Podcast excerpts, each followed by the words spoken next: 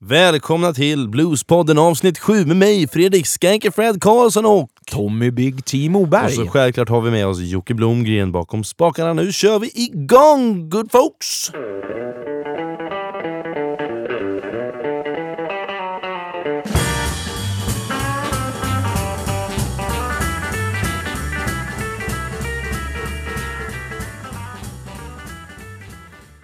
Tommy, till att börja med får vi tacka till alla lyssnare som har lyssnat på avsnitt 6, Kennelklubben. Och tack Per Engqvist också för att han ville vara med. Verkligen, vårt första maratonavsnitt. Ja, verkligen. Det var ju rekordlångt. Ja, vi är tillbaka här eh, där det började en gång i tiden i mm. avsnitt ett, nämligen ute på mitt jobb, särskolan. Och där känner vi oss ju hemma båda två.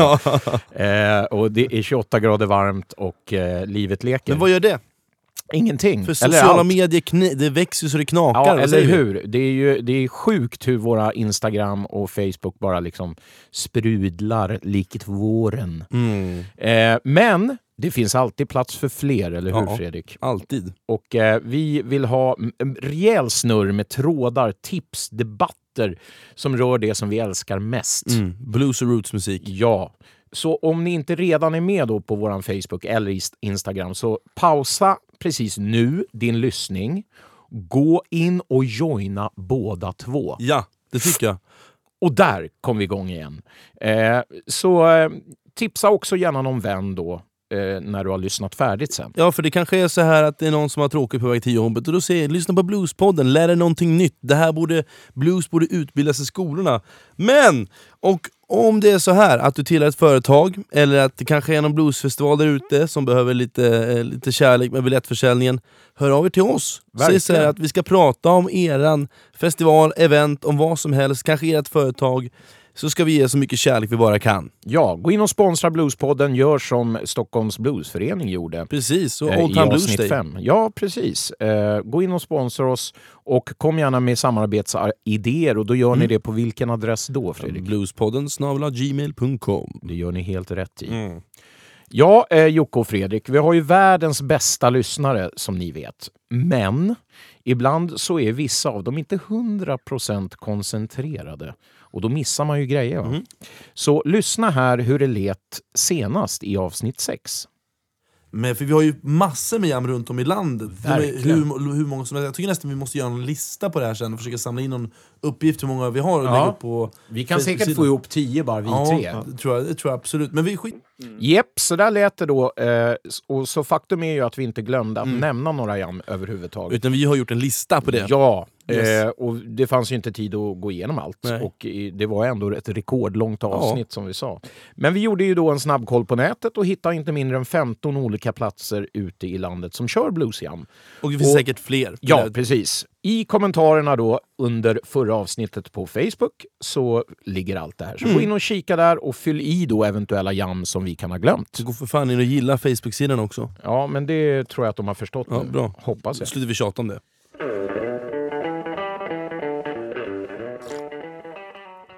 Tommy, jag tycker vi borde börja prata mer om musiken som finns i rootsfacket. Ja.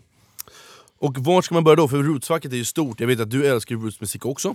Ja, det gör jag. Eh, då tycker jag att vi borde, kanske borde börja med en av de genrer som ligger nära mm. bluesmusik, som är jazz. Yes. Och människor som känner mig vet ju om att jag, har en, jag gillar ju svensk musik. Mm. Och det måste jag ändå få tacka Roffe Wikström för, som jag tycker vi borde också ha som studiegäst en gång. Vi får väl se om han vill. Mm. Ja, det vore kul. Mm. Eh, så jag tänkte att vi ska gå igenom en klassisk svensk, svensk artist och skådespelerska, kanske den främsta i Sverige, som dessvärre inte finns med oss idag, Monica Zetterlund. Aha! Och jag tänker då Tommy att det är Monica som har gjort Stockholms nationallåt. Och det är den vi lyssnar på just nu. Mm. Det är så romantiskt. Kan du uppleva den här romantiken som finns i den här låten. Stockholmsromantiken. Ja, men jag har ju också haft min eh, Monica-period som alla andra, ja. eh, antar jag. Men lyssna nu. Och man går hem genom stan En doft av hö från någon ljuv skärgårdssjö smyger sig tyst in till stan Precis som din arm så lätt och så varm känns sommarens vind mot min kind och natten står still, den finns inte till. En tystnadens skugga, en vind. Den är så kort. Och Ja, vad säger vi, Tommy? Klassiker såklart. Mm. Det är väl det jag känner först och främst. Det är inte kanske min favoritlåt med henne, men otrolig röst. Ja, jag, Såklart. jag tycker för att inte tråka ut de här klassikerna eh, så tänker jag att vi kör igång med musikklipp nummer två som är Monikas vals som framförs av Monica Zetterlund och den legendariska gruppen Bill Evans Trio. Eh, skivan som låten är med på är, heter ju Waltz for Debbie som faktiskt Jocke Blomgren tipsade mig om. Eh, och den är inspelad på fyra timmar i Stockholm. Japp. Och producenten heter Göte Wilhelmsson som är dessvärre död. Jag tänkte det hade varit kul att prata med honom men han fanns ju inte längre. Ja, det hade ju varit eh, legendara. Ja, väldigt starsa. Eh, som sagt, och den är släppt 1964 och är, och är en av de bättre jazzskivorna som jag har hört med sång. Ska vi lyssna på den Tommy? Självklart, shoot! Enkel, vacker, öm är min valsmelodi, min valsfantasi, en sång i en dröm. Sakta morgonljus strömmar över vårt fönster, ritar ett mönster på alla hus.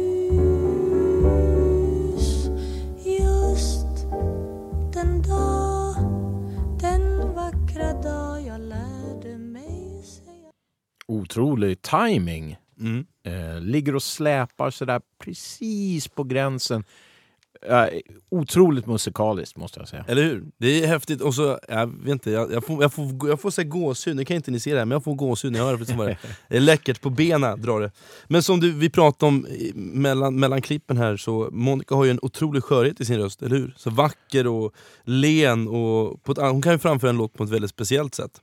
Ja, otroligt. Man tror ju att det där är lite, liksom man får en känsla av att kan hon göra till rösten så att den blir så, men det känns som att det är helt naturligt. Ja, för jag, du har lyssnat på nästa låt som jag ska spela upp för dig och er. Och Det är en gammal svensk traditionell låt faktiskt. Som dessutom finns två texter till, som är tolkade av många och framförallt i jazzsammanhang. Eh, jag har försökt hitta information om vad låten handlar om, men det har varit svårt. Så om det är någon och lyssnare där ute som vet vad den handlar om, det enda jag vet det är jävligt mörkt, men det är ju att den handlar om en våldtäkt. Då. Eh, men jag, när jag läser om det här så hittar jag inte det. Men självklart, den låten vi ska lyssna på nu är Visan från Utan Myra.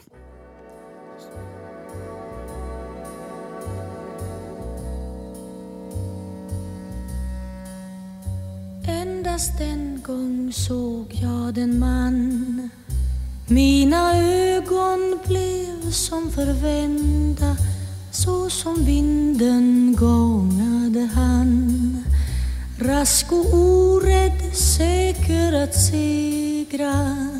Han såg på mig och han log. Han såg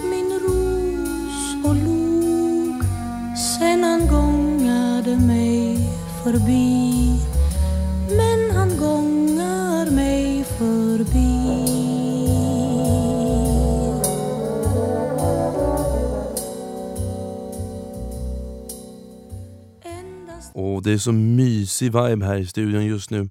Och för er som är intresserade av jazz eller eh, musik i allmänhet och tycker om Monica så tycker jag att ni ska kika in faktiskt på Jan Johanssons eh, skiva Jazz på svenska där det finns en otrolig tolkning på den här låten. Eh, vad tycker du Tommy? Visa från Utanmyra. Eh, otrolig sån här som man säkert har suttit och gråtit själv någon gång.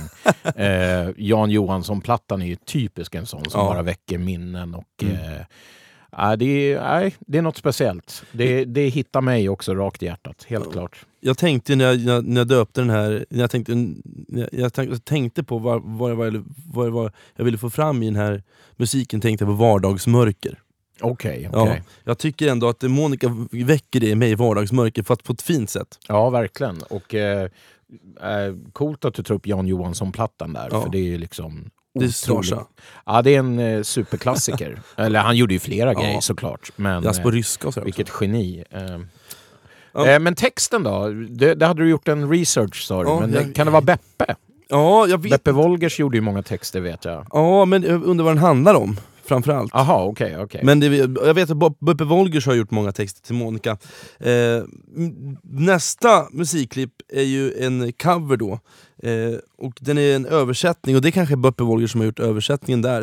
Eh, det är en vågad översättning på den klassiska låten Hit the Road Jack av Ray Charles till svenska. Och det speciella med Monicas version är att hon, jag har fått för mig att hon blandar lite av, av traditionella originallåten av Ray Charles eh, tillsammans med hennes översättning. Den här är med på låten Ah Monica. Eh, Skivan menar du? ja precis, tack Tommy.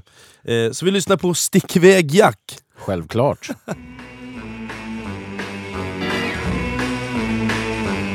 Stick iväg Jack, kom aldrig hit igen. Och mer och mer och mer och mer. Stick iväg Jack, kom aldrig hit igen.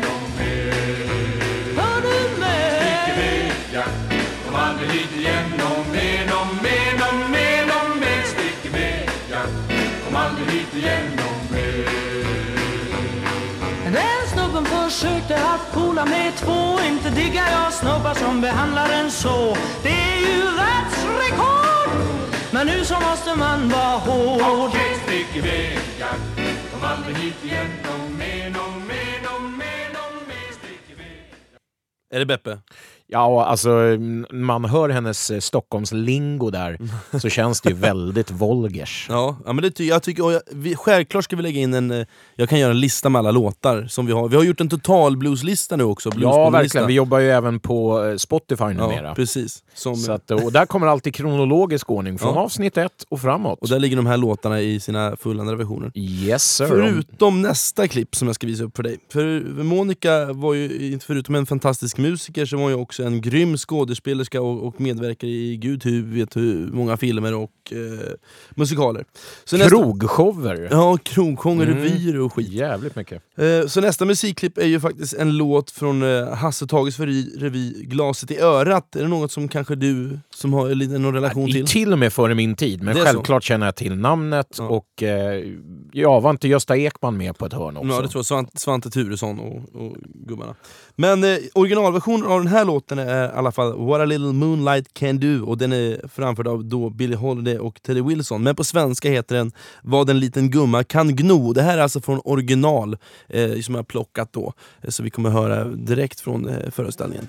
Tack så mycket. Vad lite gumma kan gno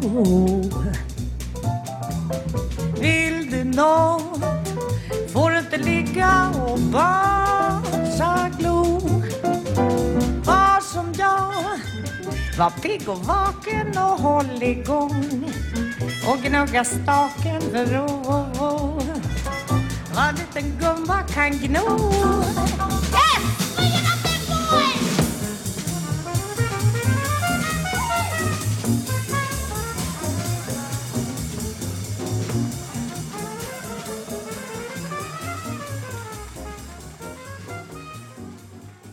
Så vad en liten gumma kan gno från föreställningen Glaset i örat var det där alltså. Grymt sväng. Jag vill också att vi lyssnar på ett liveklipp. Det här är alltså inget fake och inget playback. ehm, som det är Eurovision 2018. Verkligen. Grattis Israel till kycklingdansen. Eh, Monica, vilken storhet. Lyssna på det här. Håll musiken igång. Som ingen kan sluta Skänk åt alla vi så lite liv och lite lust och lite vind och lite pust och vad det gärna hipp raggabang tjoflöjt raggabang Inget verkar hälften så beklämmande, så kusligt och så skrämmande som visan som aldrig man hör. Tjingeling, den dör Tjingeling, skäms som härsket smör Tjingeling, den har alls ingen rätt att heta sång. Det blir en aldrig sjungen papperslapp som ligger där och släpar utan flickor och utan blom, Den är dödfött ingenting, men Ja, det är tung vrickeri på hög nivå. Det där visste man ju inte att man skulle få lyssna på när man vaknade i morse. Nej, det visste inte Så att du...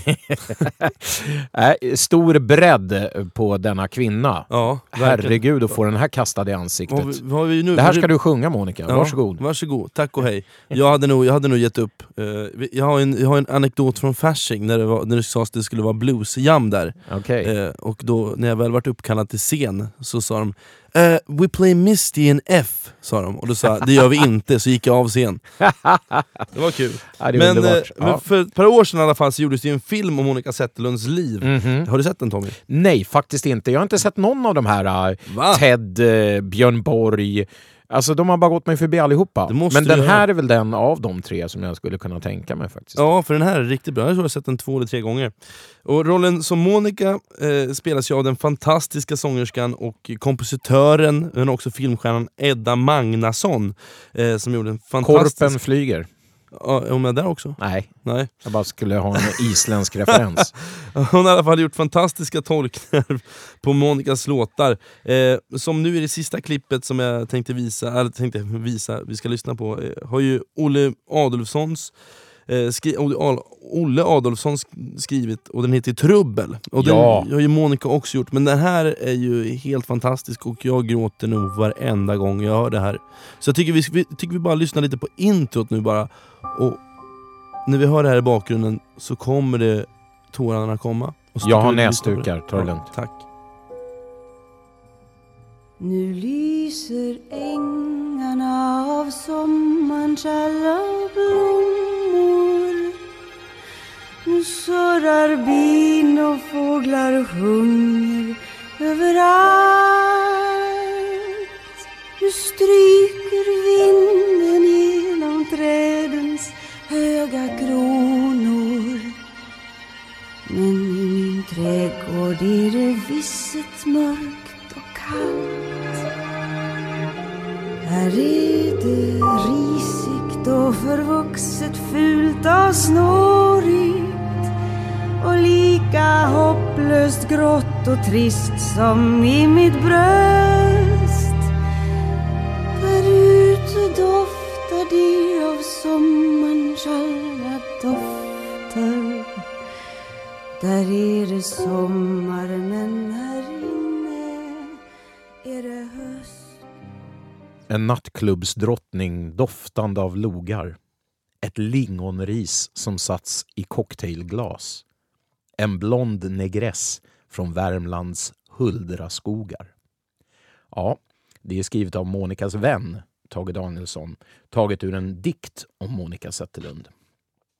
Tack Fredrik för att du tog oss den här vägen in i avsnitt sju, måste Men, jag säga. eh, varsågod. Oväntat och lite känslosamt måste jag säga. Mm. Men eh, jag vill också tipsa om en fin dokumentär då som Tom Aland och Karin Elander gjorde 1989 som heter Underbart är kort. Mm. Och den finns på SVT Play. Så All gå right. in där och kolla. Det ska jag göra.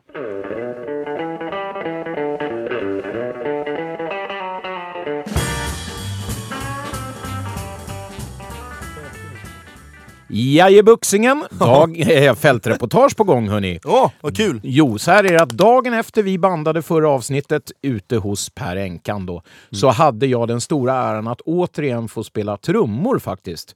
Bakom två av mina favokillar, nämligen gitarristen Rocking Johnny Bergen. På tal om nicknames. Ja, från Chicago är han. Och munspelaren Akarsha Aki Kumar från Kalifornien. Eh, tillsammans med min vapendragare Ubbe Hed som ni hörde i avsnitt Två, tre. tre. Ja, så det. Det här skedde ju på Stampen i Stockholm och jag passade på att ta mig ett snack med Aki Kumar. Eh, och det är så att på bara åtta år så har den här killen gått från att vara en hobbymunspelare mer eller mindre då, till ett fullblodsproffs som numera spelar med de allra bästa och i de eh, större sammanhangen. Eh, Så stora delar av den här intervjun ägnade jag åt fenomenet med bluesjam Ja. eftersom jag kände att vi eh, dels behövde knyta ihop säcken eh, med, med hela den här grejen och Pungsäcken. att vi behövde höra det här internationella perspektivet.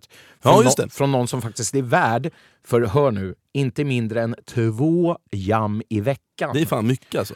Eh, och som han själv säger i intervjun, do the math. Det är alltså Mm. 100 jam om året som den här killen eh, håller i. Mhm. Eh, och, men häng med nu direkt i början här Fredrik, för att i, Yes, då yes. tar vi upp hur det var när jag och Aki först träffades och vilka sinnessjuka munspelare och andra musiker som vi fick äran att hänga med under en hel helg i supervarma Arizona. Öken. Here we go. Hi Aki and welcome to the Swedish Blues Podcast. Hello, Tommy Moberg. How you doing, brother? I'm doing fine. We're about to do a show together again, and I'm looking forward to it. First time you and I met was in Phoenix, Arizona, at an amazing event called Amanda's Roller Coaster, subtitled The Greatest Harmonica Show in the World. For all the harp nerds out there in Sweden, let's just rub it in a little with some name dropping of who we saw and actually got to hang out with. It was James Cotton, Billy Boy Arnold, Paul Osher, Jerry Portnoy, Lacey Lester, Kim Wilson, James Harmon, Johnny Dyer, R.J. Michaud, Al Blake, Joe Filisko. Bharat Raj Kumar. You're the only one that can say his name right. That's right. I'm so glad that you got that one. Johnny Sanson Dennis Grunling. and Steve Mariner. And Aki Kumar. They were all backed by T-Birds, Junior Watson, Larry Taylor, Richard Bigfoot Innes, Barrelhouse Chuck, rest in peace, and Richard Innes, of course, rest in peace. And you know what's cool? Not only was that my first time meeting you guys, it was my first time playing with Junior Watson. And Billy Flynn, I believe, played drums behind us. yeah, because I asked Richard, as you know, was really tall and a big guy. Yes. And he just looked down on me and said, I have to pee. And, well, we had no drummers, so Billy Flynn stepped in.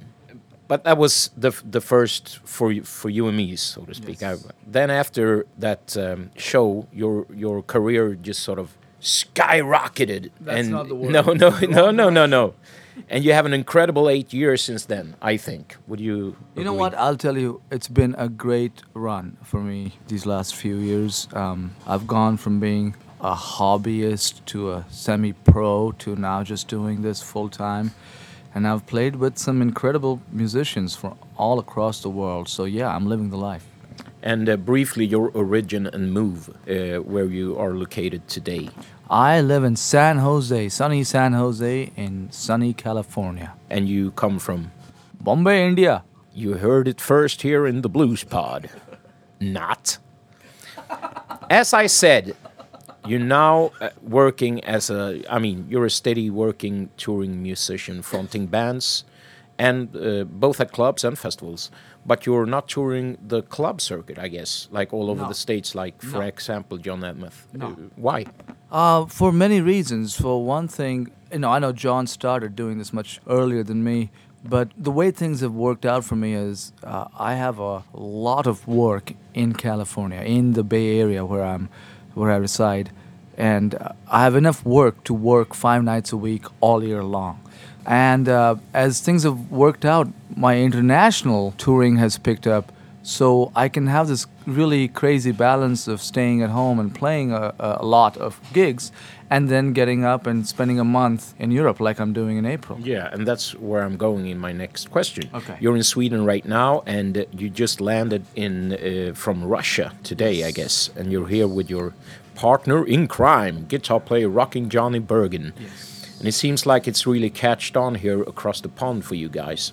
Uh, and uh, any any ideas behind that success? Is it just you working a lot here and For one thing, it's the you know Rockin' Johnny Bergen is and has been a really well established Chicago blues uh, musician, uh, and I'm kind of like a new face, you know, in the whole harmonica scene, co- relatively speaking, uh, compared to some of the bigger names who have been around a long time. So I think there's a little bit of curiosity about that, and there's this is also an interesting and unique pairing of uh, two guys who are dedicated to blues, but from different geographical Yeah. regions of the United States. Uh, do you prefer to play here in Europe than the States? And what's the difference playing here, you think? Well, you know, I don't know about prefer this way or that way, but I do enjoy playing in Europe a lot because the audiences are really they come out to the clubs to support uh, touring acts. They're looking to have a good time, but they're also uh, there's a lot of well-educated, you know, bl- blues audience members. They come out, they know the material, so it's really easy for us to do material that we love to do and have it be well received by European audiences. And this is across countries, you know, across different countries. We've played in France and we've played in obviously Sweden, Russia, Finland. It, it just, I find this to be a common uh, thread across the European countries. And you also have a long, steady working relationship with Norwegian giant Christopher Kid Anderson Yes. and his Greaseland studio. Yes. Where you and I actually recorded some tracks uh, for the Angel latest, Child. yeah, for the Trick Bag album. Tell us a little about that working relationship. Well, you know, Kid Anderson, when I started playing, like my first gigs, like this is back in 2007, and I was just trying to play one gig a month so I could find some stage time. Kid Anderson was a big deal, and he was somebody I really looked up to. And uh, over the years, I got to know him personally, professionally, uh, and uh, he's watched my career kind of grow and we've become very good friends over the years. I've seen his studio take off from basically nothing to being one of the premier recording studios for blues, especially in the United States. a lot of award-winning albums. coming out of Amazing award-winning albums, and even if even the ones that aren't award-winning are amazing. Like Yeah, yeah. basically anything comes out of there sounds great, and it's it's because of Kid and the magic ear and the magic touch that he's got. So I'm really uh, happy to say that I uh, that I have a wonderful friendship uh, with this genius. Yeah. Yeah. One of our uh, episodes in the Blues Pot was all about the whole blues jamming phenomena and the scene here in Sweden. You have, in fact, been hosting your own jam sessions in California for a couple of years now, right? Yeah, yeah. I I actually, at this point, I host two jams a week in San Jose. Wow. Yeah, so uh, that that keeps me busy for about you know if you do the math, it's like hundred nights a year. That's insane. I am insane. Well, from talking to American jamming uh, over here, I mean, jammers we get weekly from the States uh, jamming here, they tell me there's a big difference in approach to jamming in the States. It's more of a by musicians, for musicians approach, maybe, or at least he, one of them told me that in New York that's the case. And uh, you, you put your name on a list, it's more like you got certain rules, so to speak. Am I right, or Well, I I can't speak for other jams around the United States. Uh, one of the benefits of hosting a jam in the Bay Area is that I'm very fortunate that there is a, a wealth of great musicians that live around in that region. So no matter what night, I almost always attract very caliber musicians, good-natured folks who are willing to get up and you know cooperate and try and produce a Yeah. good sound. Given that yes, there are rules, and you know, and sometimes you get folks that don't want to. I don't. I don't want to say follow the rules, but they aren't exactly doing what needs to be done to to keep that jam spirit ar- alive. Uh, but for the most part, I, I, you know, I've been getting great musicians who stop by, and oftentimes I'll get, you know, uh, friends like Kid Anderson. Rock and Johnny Bergen is featured uh, whenever he's in California. He comes by. Uh, what I'm trying to do with the whole jam scene is kind of foster an appreciation for music making around more traditional blues and also keep an engaged audience that wants to come out and, and kind of see some of the experimentation that goes on in a jam and enjoy it. And, and what's your approach to the amateurs coming up? That we Um, have loads of here in Stockholm. We Sure. actually sitting at a place that hosts a afternoon jam every Saturday between two and six, and you won't know who's coming in the door. I mean, if if he even can play or not.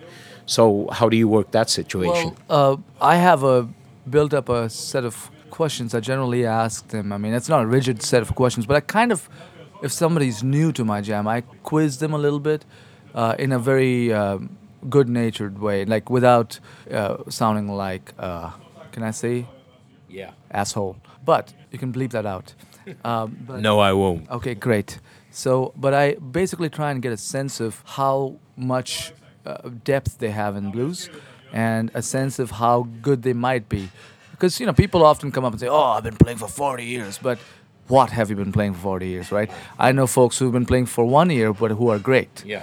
right at blues so i try and get a good sense of that usually that helps me determine what they're going to do when put on stage now if i feel that they're not not you know fully together they're not they're, they're kind of a beginner level player i try to surround them with really good players because my ultimate goal is to have a good sound come from that stage Yeah, because you people coming to jams tend to forget that there's an audience. at the There is an audience, and, and, and my goal has not just been to cater to the jammers. My goal has been to cater to the audience because ultimately you want the club to make money. And you don't want just a bunch of musicians who are sitting there sipping on soda the whole night. You want people to come out and experience live music, uh, even though this may not be a band playing for the whole night. So I do have a quality expectation. I would be happy to feature anybody that's even a dirt beginner, as long as they have a healthy attitude, a respectful attitude towards their peers, and they're there to play blues. That you know. Yeah. on- Yeah, that's great. Um, plus, you you you're also featuring like guest star players every time, which I think Swedish blues jams would have a look at because that will draw more people, and it's a nice kind of you know mixture between yeah a jam and a real show. Yeah, and and one of the reasons I started doing that it was kind of twofold. First, I found that there were so many great musicians in the Bay Area, and my jams are weeknight jams, and I figured, hey, these guys are not working on weeknights. You know, unless they're on the road, there are not that many weeknight shows. So why don't I kind of manufacture one where they get a little money and we get a little show, right? So there was that aspect, and I also like I you know hinted at the quality standard. When you bring somebody that's great, you know, for instance, uh, one of the guys I listened to a lot of was Gary Smith, or take Mark Hummel or Rick Astley, you know, these great harmonica players. Once you bring them into the jam setting, all of a sudden, when Kid Anderson walks in or any one of these cats walks in and gets on stage, the bar is suddenly raised. And the effect is immediate. Everybody realizes what's going on. And you suddenly know, okay, here's what pros sound like. And it kind of, for, for the blues jammers who might be hobbyists or amateurs, it gives them something to aspire to. And we all need that. At, eh, we all have that. and We're all striving to be better. So I find that it's very educational as well. That's great. We will round this thing off because we're going on stage any minute now, me and Aki together, which is an honor to play drums behind you, and Johnny with my friend Urban. To round things off, still on the blues jamming um, topic, one, one question I asked a lot of jammers for that episode was your worst and your best jam memory. I got one that I know you told me about that I hope you pick for the worst one. There have been lots of memories, so why don't you pause this and tell me what that memory was? No, I won't pause it. I, I would just say it had something to do with writing something on walls. Oh, yeah. When when you're not satisfied, that might be one of your worst jam memories, or the funniest. I don't know. Well, that is funny. So maybe we should just talk about that. Uh, we had uh, perhaps I don't know for sure, but it would be reasonable to think that this was a gr- disgruntled jammer that uh, scrawled some graffiti on the very white wall outside one of the clubs where I perform, and it said, "Can I say?" Yes, say. Aki Kumar sucks dick, which um, maybe I don't know. uh, uh, but but they had a You told anyone off? uh, I, I'd been drinking, maybe I did. Uh, but they also had a.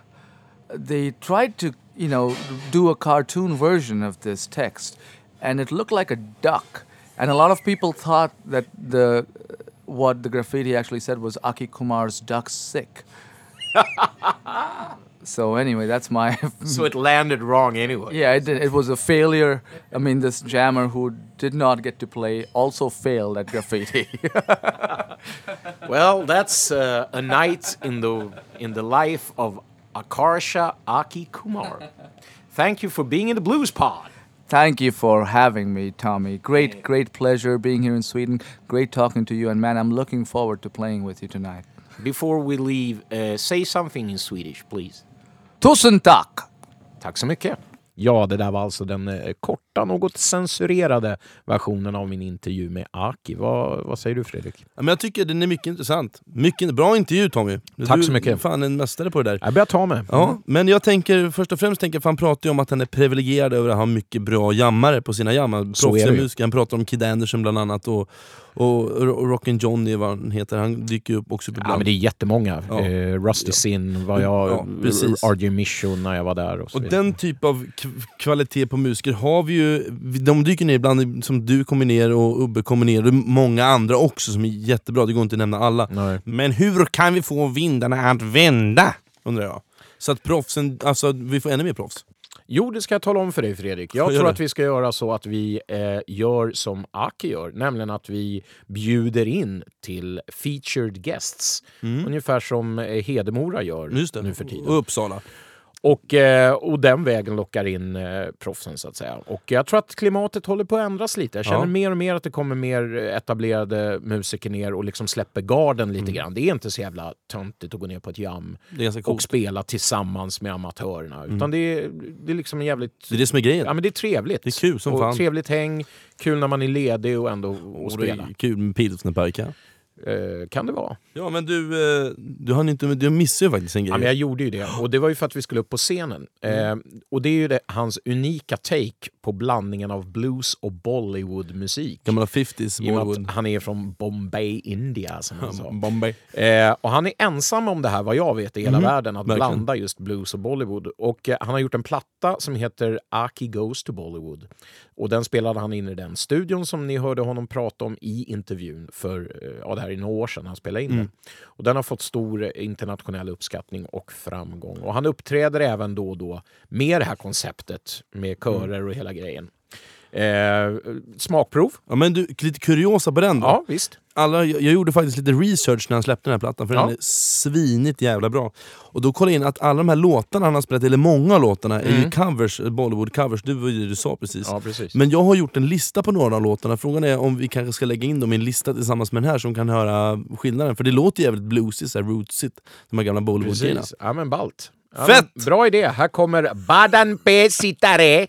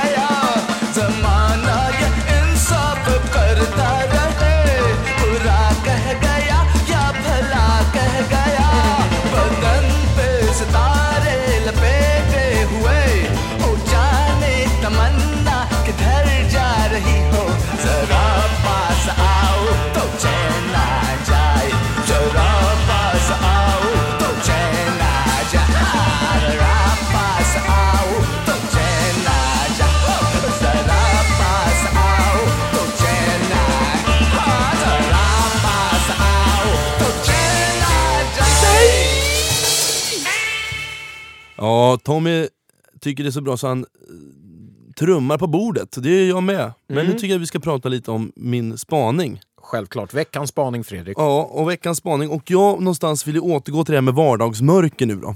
Ja, det är mycket mörker nu Ja, Fredrik. det är ju sommaren är ju här. Eh, Ah, kör så, här, så här är det. Eh, jag har ju länge tänkt på hur jag ska kunna visa för våra lyssnare hur eh, mina mörkaste stunder ser ut i vardagen. Och det, jag kan inte visa dem för... Jag kan visa dem för dig Jocke Ja, det är såklart. ingen, vi är ingen tvådd. Nej, vi är ingen tvodd och vi är ingen vlogg heller. Så det blir ju någon form av, av ljuduppspel jag får spela upp. Då tänker jag så här, hur ska man då kunna koppla det här till blues och rootsmusik? Ja men blues är någonstans eh, vardagsmörkret i sitt esse. Arbetar, arbetarknegare och så här. Det är ju typ pöbens musik, är det inte det? Det, det är det. Jag blir helt jag blir mållös. Ja, målas. När jag hör arbetargrabben gå igång. Så tänker jag så här, det första vi ska lyssna på nu, det här är alltså mitt ljudklipp nummer ett. Eh, ja, för några veckor sedan, det var ju, pratade vi om i förra avsnittet, eller för några avsnitt sedan, när jag varit ute och spelat med Klara Klingenström. Ehm, och då Ja, händer- var pop, Ja, pop- popperiet ja. popperiet. Mm. Eh, och ibland händer det att man får sova hos folk, eller hos arrangörer och sådär, att det finns inte, hotell finns inte att tillgå och sådär. Och det är Ost. jättefint. Ostarsa. Ja, ostarsa. Men det, jag gillar ju det med. Jag tycker om båda delarna. Eh, och det är att folk släpper in i sitt hem och man får äta frukost och det blir någon form av gemenskap. Ehm, eh, och som sagt, då när jag i alla fall kom hem sent som fan den här natten eh, så möttes jag av det här ljudet. Så What? lyssna nu. Lyssna nu.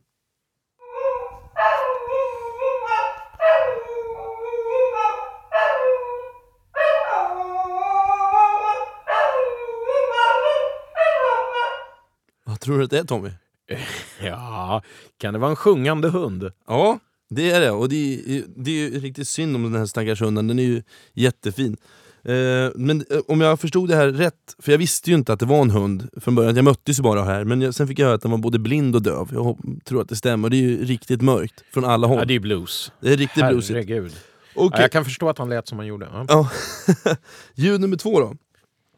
Eh, för många av er lyssnare och Tommy, kanske inte detta ljudet är något speciellt för er. Eh, men jag ska förklara. Eh, det är ju måndag idag. Ja, faktiskt. Måndag den 14. Ja, måndag den vi spelar in. 14 och det här, när det här är inspelat är alltså en, en måndag morgon. Klockan är 07.30. Den där underbara måndagsångesten har suttit i sig när klockan ringde 05.45. Jag har haft en asbra ledig helg, kanske varit ute och spelat, hängt med tjejen, vad fan som helst. Jag står alltså nere i postterminalen på Södermalm och sorterar in brev. Det, alltså, det här är ljudet av ren och skär vardagsmörker. Lyssna på det här.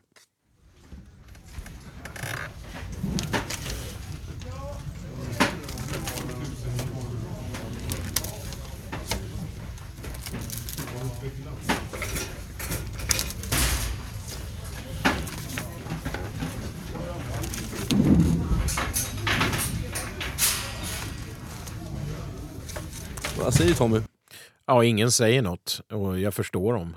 Ja. Eh, Det är ingen som vill prata, det är just tystnaden som är det obehagliga och det verkligen. plastret av Alla bara gör någonting och vill inte göra det egentligen. Ingen vill vara där. Så, nu vill jag ändå säga så hemskt är det inte att jobba på posten, men just måndag morgon när man går dit, det kanske alla kan känna igen sig i. Världens mest utskällda företag. Det är Ja, det jag det brukar det säga. idag. Eh, för någon månad sedan så fick jag halsmandelsinflammation. Jag alltså var därför tvungen att uppsöka vårdcentralen eh, på Södermalm där jag bor. Eh, vårdcentralen, sjukhus, tandläkare har alltid varit en plats jag hatat. Och Det kan ju vara med den här obehagliga jävla belysningen som är där och alla är tysta och eh, alltså, ingen mår ju bra, det är därför de är där såklart. Eh, så jag tänkte att jag plockade faktiskt upp min eh, telefon och spelade in direkt från vårdcentralens väntrum. Så jag tänkte vi ska lyssna på det här lite grann, får vi se vad du känner. Ja, underbart. Mm.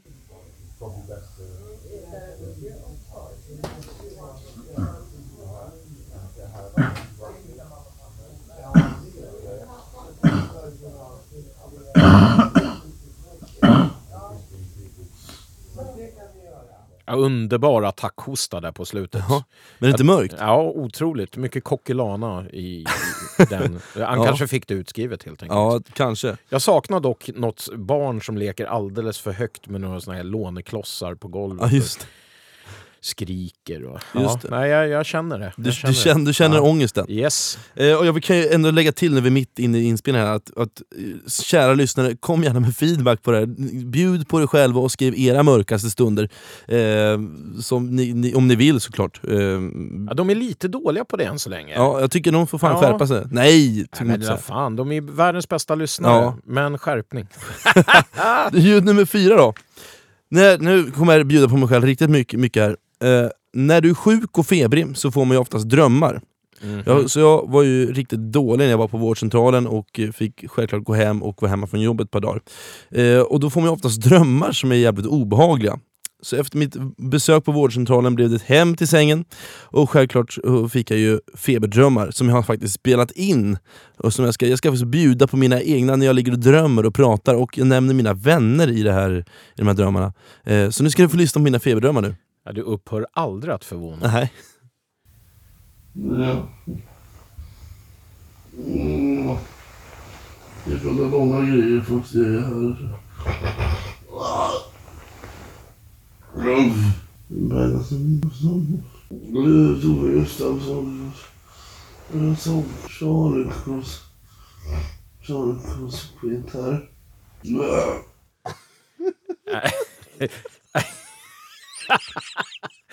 Ja, din sjuka jävel! Ursäkta uttrycket. Men alltså, jag hörde ett par namn där. Ja, ja, men jag nämner ju, jag nämner ju den, mina vänner Zubaida, Tove och Charlie i den här drömmen. Jag tycker det är fantastiskt. Antagligen, jag vet Kommer du jag, ihåg vad det var? Då? Nej, och jag var på min innergård och jag skulle ta mig någonstans men man kom ju inte fram. Ja. Eh, och sen gör jag några äckliga kräkljud och det är för att jag är så torr i munnen.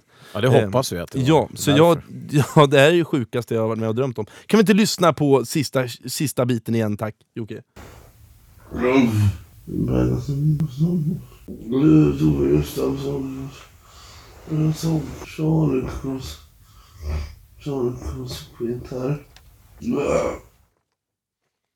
Ja, precis. Men nu i alla fall ska sista och det mest avskydda, av, av, mest avskydda, skydda ljud, jag, fan säger man, av smakliga ljud jag vet. Okej, du har tagit med den in på muggen. Ja, sista. Precis, nej, sista. Och ni som lyssnade på 10 snabba från avsnitt 1 kommer förstå det här. Eh, så jag tycker vi spelar upp ljud nummer 5 och så går vi vidare, tycker jag. Jag borde ha förstått då när du tittade bort Att allting har ett slut, att allt det vackra är kort Och fryser på en regnig perrong Och här kommer alla känslorna på en och samma gång Här kommer alla känslorna Your love for me will always be.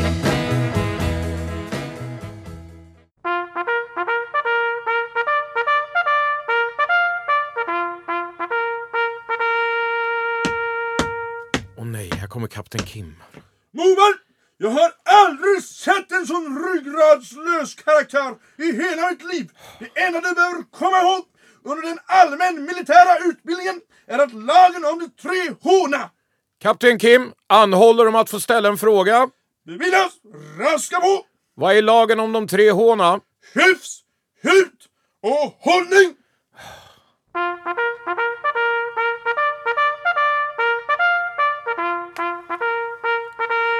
Ah, nej, nu kommer Fenrik Orling också. I vakt! fan säger han? Nige! Måste vara packad. Igg! Nej, nu har han ju tappat det helt. alltså. Sven Zetterbergs lilla parlör. Lagen om de tre håna. Hyfs, hut och hållning. IG. Förkortning för i-givakt. Kan även tillämpas i det civila vid uppmaning om uppsträckning och att vara alert. Att igga. Att tillrättavisa eller skälla ut någon.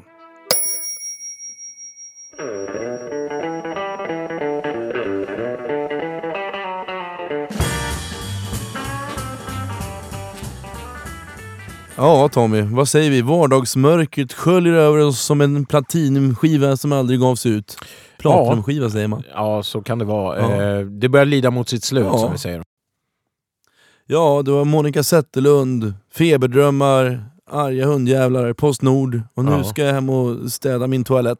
Är- Om, omtumlande kväll. Ja, för fan. Hoppas att eh, lyssnarna haft det trevligt ändå. Ja, och vårt sista segment som vanligt är ju från norr till söder eller... Från Ystad till Haparanda. Och den här gången så är det ju en kär vän till oss som vi ska spela upp eh, som heter Brian Reed som här i helgen gick bort. Bara Eh, tre dagar sedan. Ja, och han, eh, till er som kanske känner igen honom, han brukar vara, vara ute på mycket festivaler och sälja hawaiiskjortor. Han försökte ju sälja några till dig, men du...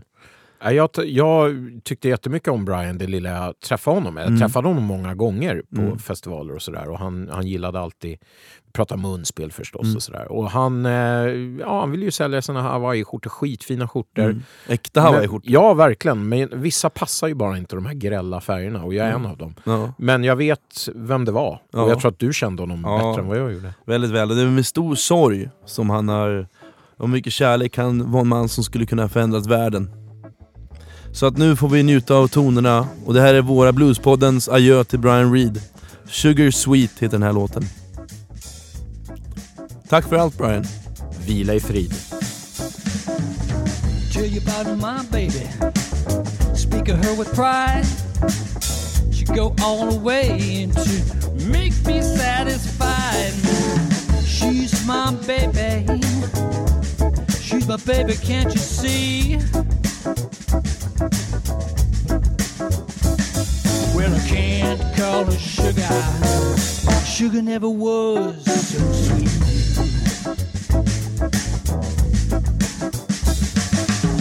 Ain't no surprise. Serve me breakfast in bed. Manicure my nails. Comb the dandruff from my head. She's my baby. She's my baby, don't you see? Well, can't you call her sugar. Sugar never was so sweet.